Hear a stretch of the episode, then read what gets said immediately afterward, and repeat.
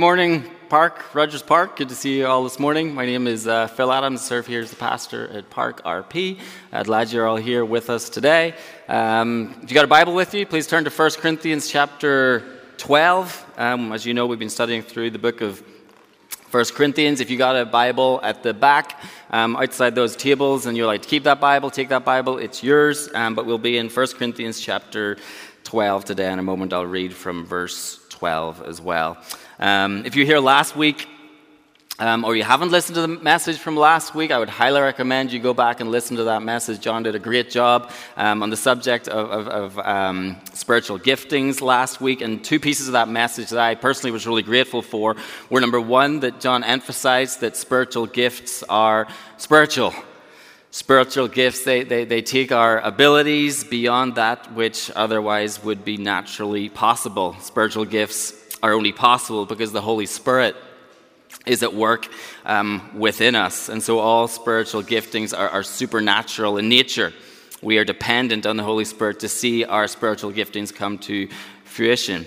The second thing from last week that I really appreciated, you can find it on our Spotify account was I appreciate how John's message was this emphasis that, that all, everyone, all of us who are follows, followers of Christ are spiritually gifted. We, we each are equipped by the Holy Spirit to be contributors in the life of the church. And John ran through a lot of the spiritual gifts that are mentioned in the New Testament. If you want a refresher, gifts of prophecy the ability to speak present truth or special discernment of future events, serving, the ability to see and be attuned to the practical needs within the church and the joyful desire to fulfill these needs, encouragement, the special ability to see hope and joy stirred up in the lives of other believers, teaching, the ability to instruct others in God's truth, healing, the special means of being an instrument of God's healing power, giving, the ability to generously give time and money and resources to others, leadership, the ability to bring together and cast vision and build up those under your care, mercy. Those with the spiritual gift of mercy are those who are particularly sensitive to the weaknesses of others and have a special ability to apply healing and grace. Faith those with the, the, the, spiritual gifts entrusted by the Holy Spirit of faith have a special awareness of God's sovereign hand ruling and reigning in all situations and all circumstances. Those are just a, a handful of descriptors of what spiritual gifts might look like in our lives. And this week's message is a continuation of last week's message. The subject matter today hasn't changed, rather, this week offers a further explanation. And so, to keep going, we need to ask, stop ourselves and ask why. Why is the Apostle Paul writing about spiritual gifts in the first place? What's, what's motivating him to bring up this subject matter? The Bible isn't a systematic theology just of facts and bits of pieces of information without context. No, that God chose that the Bible, that His word to us, would be written within history, within circumstances, pain and grief and frustration, that His word would be written in response to the joy, in response to, to, to suffering, in response to doubt and fear, in response to the full spectrum of human experience. And so the Bible speaks to our hearts not just our minds, because God's word was forged within the context of deeply human stories.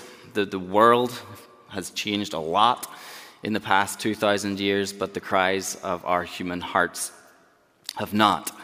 The, the quick answer, therefore, as to why the Apostle Paul is writing about spiritual giftings is that he, he, he wants to correct an imbalance that exists within the church in Corinth. There is or has become an overemphasis on some gifts while an underemphasis on other gifts. There is an overemphasis on some while there is an un- underemphasis on others, which begs the question of us well, what would the right balance look like? If we each were attuned to our giftings as a church, and we each were, were walking in them, and were content in them, and making room for one another's and not jealous of another's, but celebrating what is another's, what kind of, what kind of community would we be? What kind of church would that make us to be? That's a, that's a question that intrigues me because it's, it's, it's, it's about us. It's about the story that, that we collectively are telling. And yet, if we're, we're honest, there, there's this pull within each of us. I know it's within me.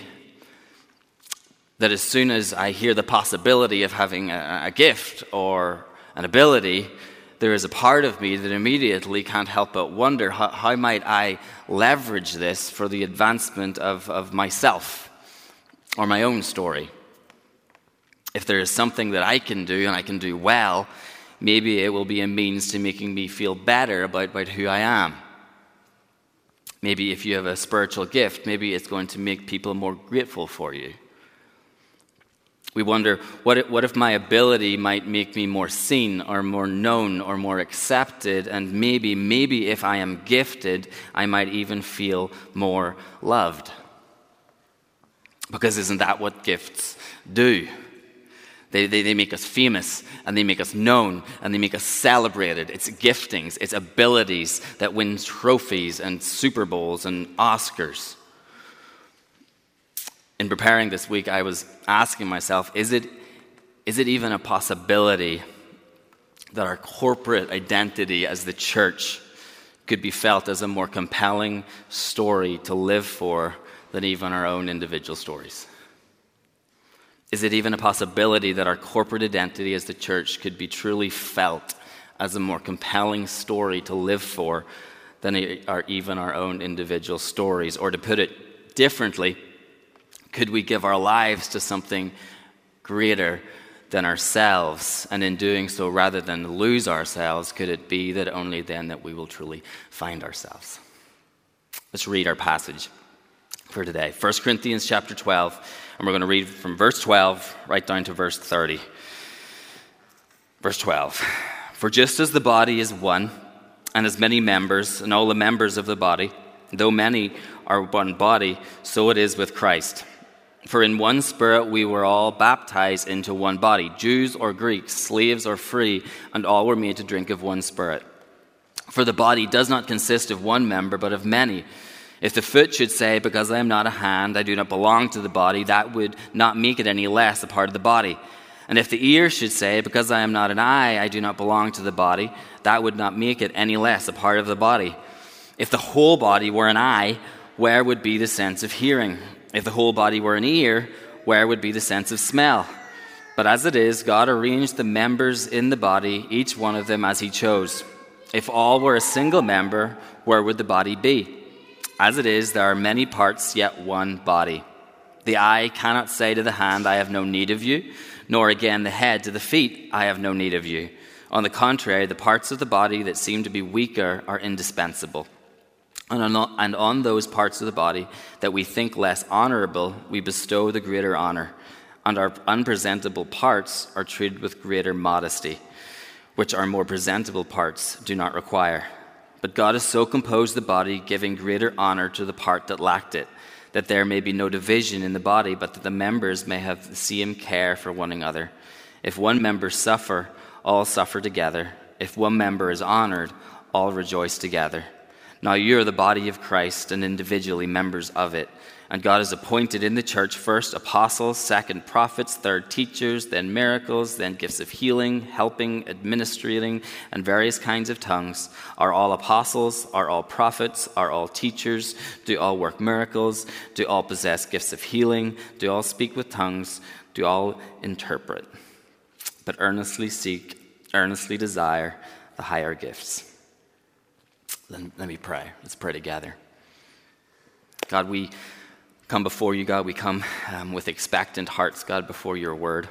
God, we acknowledge that you have chosen to speak and to lead and to guide your people through your word, God. So would you reveal truth to us today, God? I pray, God, that um, you would make our hearts tender and open and humble, God, as we come before you. I pray, God, that your, your spirit would be actively at work in this room, God, that this would not just be a gathering of people, but it would be a gathering where the people that are one in Christ, bind together by the Holy Spirit, would be found learning together, growing together as a community. God, would you do that this morning here? Would you do that in the kids' ministry this morning? I pray that you would just bind us closer together today. I pray in your name.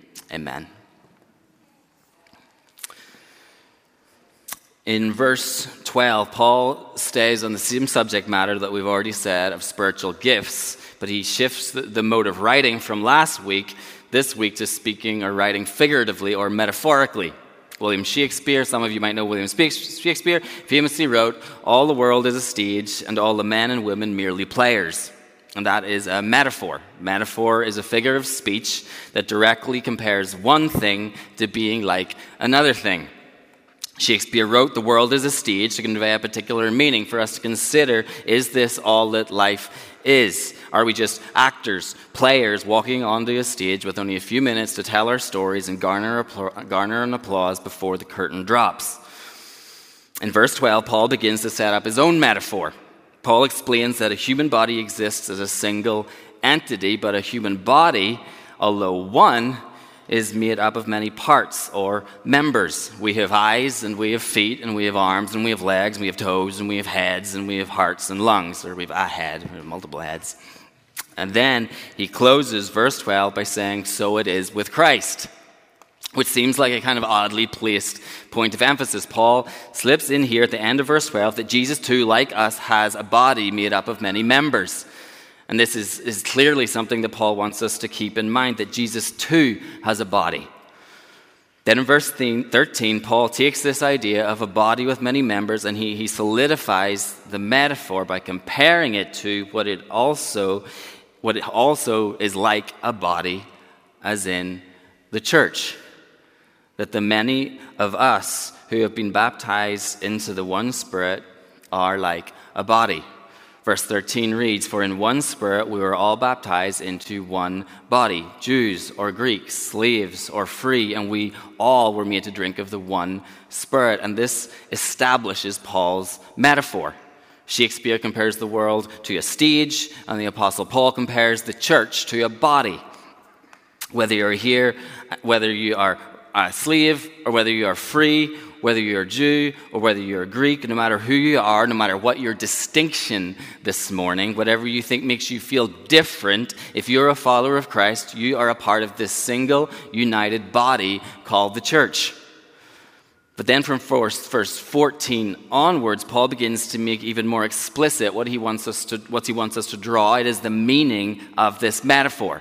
He, he, he doesn't just want to leave it up to us to decide in what ways the church is a body. He wants to make it explicit that we are like a body and that although we are united as one through the power of the Holy Spirit, we are not all the same. We are one, but we do not all share the same function within the body. Paul, here in verse 14, is making the distinction between unity and uniformity. We are united, but we are not uniform. Hence, in verse 14, the emphasis is not that the body is one single body part, rather, the body is the accumulation of many body parts working together in unison. The big idea in verse 13 and 14 is that what makes us different should not make us feel like we are not a part of the body. Rather, what makes you different likely defines the necessary body part that you are. In verse 13 and 14, Paul is saying to each of us that you are necessary. You are necessary. Your presence, your contribution is necessary. So, what's the first thing to grasp for us here today in, in Rogers Park? You know, I do not necessarily always feel to be true what is true. I do not always feel to be true what is true. And that lack of, of feeling truth can open us all up to a whole world of pain and fear and doubts and insecurities. I've wondered before when Jesus says to forgive not seven times, but 77 times, whether he is saying this not so that we who have been wronged will continue to forgive the perpetrator, but because Jesus knows that the one who has done wrong will always struggle, even when forgiven, to feel forgiven. I'm talking about the loved who feels unlovable. And talking about the girl who can't see in herself what others see so obviously, or the, the teenager who lost in the crowd hasn't realized their own individual self worth, or the adult who is pretending that they have. We do not always feel to be true what is true. And some of us feel this in the life of the church that even though this church is your church, you have a niggling feeling that it's not. Even though this church is your church, you have this niggling feeling that it's not. That in some sense your presence is not fulfilling a felt need, that in some sense you're in the wrong place. And so I guess it's hard not to wonder that maybe you are. Maybe God is, is calling you to, to, to go. Maybe God is calling you to be somewhere else, and maybe He is. Over the past couple of years, Ruth and I have wondered at different times within ourselves is there somewhere else the Lord wants us to be? That's a genuine question to ask. But you know what I've come to realize? That the Holy Spirit will never, never, never tell us to go somewhere else because we do not belong here. The Holy Spirit will never tell us to go somewhere else because we do not belong here. Did you get that? The thought that you have that niggly feeling that you do not belong here in the midst of the family who God is forming as His own, that feeling that these people are not your people is the curse of the church still feeling the effects of this fallen world. Maybe, maybe the, the Lord wants you to go care for your family in Indiana. Maybe the Lord wants you to go to an unreached people group somewhere else in the world. Maybe the Lord wants you to go to Rooted Community Church in North RP or Sabka Sahara. Maybe He does, but He will never tell you to go there because you don't belong here. He might prompt you to go there because there is a special assignment for you. But even if you do go there, the Holy Spirit will still be telling you that you will always belong here. Why? Because the church's unity, the church's oneness is first built, not upon where we live or even how we treat one another, and most definitely not built on how we feel. Our unity transcends all of that. Our belonging transcends all of that. The church's unity is built from the ground up, and the church is grounded in the work of Christ on the cross, having bound us together. The church becoming one is not something that we do, the church being one is a foundation that is finished. That's what verse 13 says that we are one in spirit, whether we are Jew or Greek, slave or free, here or there. And so the Holy Spirit, rather than pulling us apart, is always, always, always prompting us closer together prompting us to be through our local expressions of the church, through our words, through our deeds, and our treatment of one another. The Holy Spirit is always prompting us to be more truly what we already are one people, one family, one body.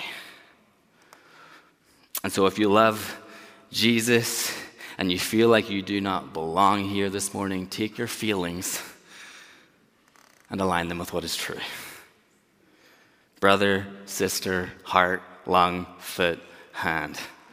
You belong here. But ask yourself in what ways is the Holy Spirit not pulling you away from other believers, but to whom here today is the Holy Spirit maybe prompting you in perseverance to draw in love closer towards? This idea that of then of aligning our feelings with what is true continues on in verse 15 from verse 15 onwards, we get this list of pretty comical scenarios or conversations that a body might have between itself. We read what a foot might be saying to a hand, or we read about what an ear might be saying to an eye. And this body in verses 15 to 17, and this, and then in verse 21, is kind of looking around, feeling pretty grumpy and pretty discontent. First, in verse 15, there is a foot being very, they're very melodramatic and saying, You know what? If I have to stay being a foot, if you keep putting me in these ugly shoes and I can't be a hand, I don't think I can even continue belonging to part of this family. And we can say, well, let's, let's talk this through. I want to hear how you're feeling. What is it you're struggling with? Being a foot, I understand the hand gets a lot of cool, gets to do a lot of cool stuff. But like to say to the foot that you, you, you, I get it, you maybe feel like you don't belong here, but then I mean, you're, you're down there and you are pretty foundational to creating stability to everything else up here. And then in verse 16, we hear, of an ear who feels the same way, but the ear doesn't want to be a hand. The ear isn't interested in touching things or holding things. The ear wants to be an eye because the ear is frustrated that he can't see anything. The ear, like the foot, feels discontent to such a degree that he feels like he might as well just get cut off. And as we listen to the feelings of these body parts, we think like Paul that this body is pretty dysfunctional. In verse 17, Paul says, says Hold on, I, I don't know what your, your goal is here, but can you just stop for, for a second uh, uh, and think about the whole? In verse 17, Paul says, just, just imagine if the whole body were an eye, where would be the sense of hearing? Verse 17, Paul says, What if the whole body was one big ear? It could hear everything, but it smell and see and say and do nothing. Then we get to verse 18, and remember, Paul is using a metaphor comparing one thing to being like another, and so he hones in a little further for us to remember the incredible design that is the human body. That, that as we sit here today in our most inactive moments, when we may feel like we're using our bodies the least, our hearts are beating, our lungs are drawing in oxygen, our ears are listening and keeping us balanced or keeping us on the chair our bones and muscles are holding us together. Our eyes are focusing and sending patterns of light down nerve endings to our brains, where our brains somehow are making sense of our surroundings, and somehow each of our individual bodies and brains are able to translate what our senses are experiencing all in the same way to form one shared human reality, allowing not only us to see, but us all to see the same thing. And all of this is happening while some of us in the room are making new bodies in your bodies. And this is all going on while consciously we're thinking about none of any of this. Bill Gates, you might know him, says that the human body is the most complex system ever created. It is also true that the human, bo- the human brain alone is the most complex and mysterious object known to mankind. Linus Pauling, a biochemist, said just one living cell in the human body is more complex than New York City. And the human body is made up of 37 trillion cells nearly each of which essentially recreate themselves every six months. I was telling the girls yesterday that your body is not the same body that you had six months ago. Nora looked at me and said, Dad, are you preaching tomorrow? like, yes, Nora. In verse 18, Paul is telling the church in Corinth remember the intentionality with which God created the human body. He did not design us haphazardly. He knew the endless components that would need to function simultaneously, and he knew it would be the cohesive working together with each member in its rightful place, doing what it was made to do, that would create the incredible wonder of the whole. Verse 20, there is one body, but purposefully, purposefully and necessarily many members. Then, verse 21 to 26, it seems that in Corinth there were some contributions to the whole that were being undervalued, and likely some who were feeling undervalued. Then again, we, we get to eavesdrop into this body that is talking to itself. Verse 21 The eye cannot say to the hand, I have no need of you, nor can the head say to the feet, I have no need of you. In verse 21, the picture we get is of an eye trying to pick something up without any hands, or a head going for a walk without feet, which is fairly self explanatory. But Paul goes on in verse 22 to verse 26 to address the issues that some within the church might say to another. When the people might say to one another, I have no need of you, or you are not necessary, or you are not needed. And Paul seems to think this is most likely going to be said to parts of the body that are perceived as either, in verse 22, weaker, weaker parts, or less honorable parts, in verse 23. And so, Paul, to reframe some of how the church is thinking, he goes on to say if they have gotten imbalanced in elevating some gifts or some people, he wants to remind them and us another way of looking at our bodies, particularly the weaker parts or the less honorable parts. In verse 23, Paul writes, On those parts of the body that we think less honorable, we bestow the greater honor, and our unpresentable parts are treated with greater modesty. What's Paul talking about? Paul, again, speaking metaphorically, he's saying that some parts of the body are going to, are, are going to get more attention. Some parts of the body are going to get more airtime. Some parts of the body are going to get more notoriety. He knows this. Eyes are going to get told that they are beautiful in a way that gallbladders will never. But Paul is saying, slow down a minute. Lungs, hearts, and stomachs don't get public affection very often. They aren't out front, hopefully. But look where God chooses to place them in a position of safety, in a position of protection. There is an honor bestowed on parts of the body that are internal. Then Paul makes the same point about unpresentable parts of the body. He's not saying parts of the body are so ugly that they, that they need to be hidden. No, he's not diminishing anything over another. Rather, he's making more of a point that's the opposite that the parts of our bodies that we cover for modesty's sake are the parts which are the most sacred in bringing about life in the world. Our eyes may get the opportunity to glisten in the sun but it is in the womb that is the artist, that it is the womb that is the artist behind the eye.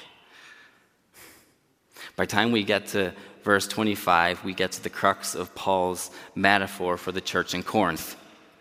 His desire is that there may be no division in the body, but that all members may have the same care for one another. If one member suffers, all of you suffer together. If one member is honored, all rejoice together that all members may have the same care for one another. If one member suffers, all of you suffer together. If one member is honored, you all are to rejoice together.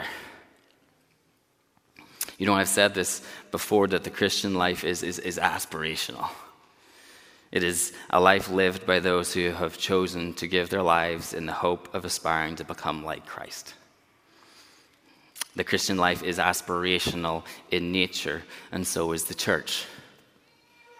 It is a life lived together by those who have chosen to give their lives in the hope of aspiring to becoming like Christ. In the last words of today's opening verse in verse 12, Paul, after bringing up the idea of the body, he says, and Jesus has one too.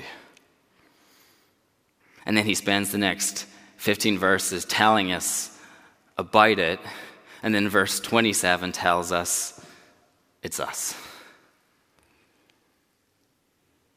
That we are not our own, that you are not your own, that I am not my own. We each are by design. And so, what happens when we try to be like someone we are not? or we don't like being who we are, or we are just in it for our own story, or for our own celebration, or for our own elevation, what happens is we disfigure the body of Christ. We create an imbalanced body for the world to see. And so, what do we meditate on? What do we, what do we think on to be okay with who we are? How do, how do we accept our, our place in the body? Our passage ends leaving behind the metaphorical, and he, Paul gets literal. He writes, And God has appointed in the church for first apostles, second prophets, third teachers, then miracles, then gifts of healing, helping and ministering in various kinds of tongues. Are all apostles? Are all prophets? Are all teachers? Do all work miracles? Do all possess gifts of healing? Do all speak with tongues? Do all interpret? And a whole sermon could be spent on, on those two verses, but Paul's main thrust here isn't ordering gifts and abilities by importance, but he does highlight in verse 28 the importance of roles within the church that are responsible in ensuring that we are building on the foundations of our faith. This would be the apostles, the prophets, the teachers. But again, Paul's main thrust here is to explain what each of these roles are. And Paul's not to explain what each of these roles are, but Paul's main thrust is to remind us that it's okay that we all aren't everything.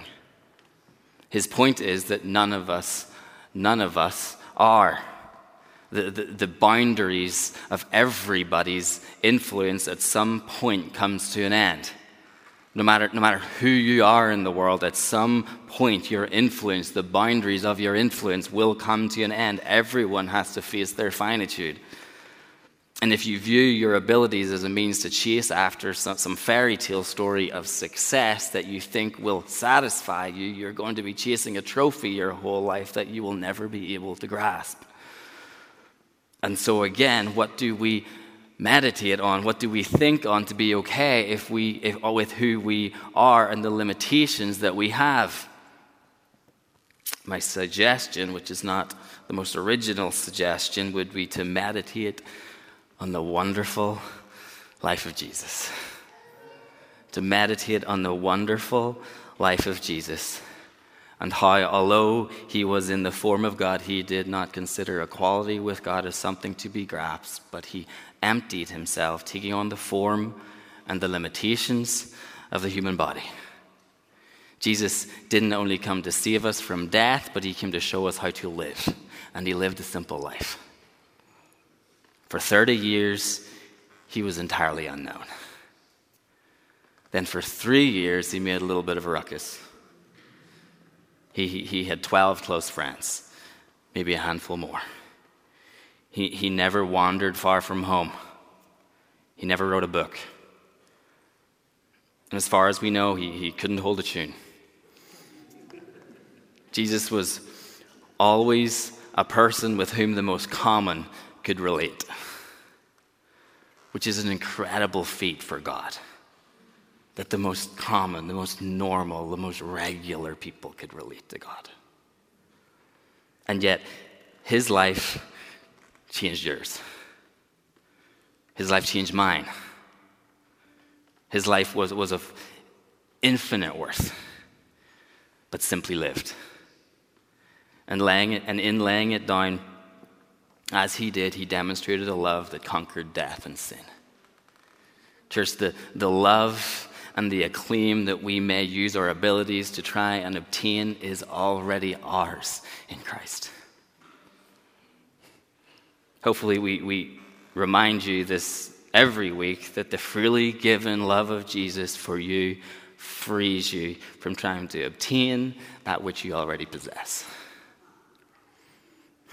And so, as we come to the table this morning, we partake of the bread, which symbolizes Christ's body given for you, and the wine that symbolizes Christ's blood shed for your sins as you come if you feel weak, if you feel less honorable or you feel dishonored, if you feel unnecessary, if others have made you feel unneeded, Jesus says to you this morning that you are indispensable.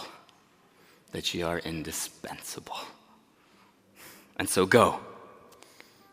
Jesus is far too cramped up in this room. Be his hands and give be his eyes and see, be his feet and go, be his mouth and speak, and do it all for his glory. And let's do our best to do it together. Let's pray. God, we acknowledge, God, that we're in this room because you brought us into this room. God, you had your hand on our lives. God, you've redeemed us. You've brought us into your family. You've given us brothers and sisters, God, and you have brought us to people that we desperately need. You've brought us to people that, that match us, that match our giftings and our abilities, that we might reflect who you are in this world. God, I pray that we will lay down any desires in our hearts, that we would shine brighter than the body of Christ. I pray, God, that you would be the one that receives all the glory. I pray, God, as people see our church as they see our community, they would see that there's something special, something unique that's binding us together, something supernatural that's brought us together as a people, as we love each other, as we forgive one another, as we walk with one another, God. Would you help us, God, to see one another? God, I pray, God, if there's those in our church, God, and they feel less honorable and they feel weak, I pray, God, that we would honor them. I pray, God, that we would protect them. I pray that we would keep them safe. I pray, God, that we would see them and thank them. God, would you, you do that within our church, I pray, for your glory, because you're worthy. In your name, amen.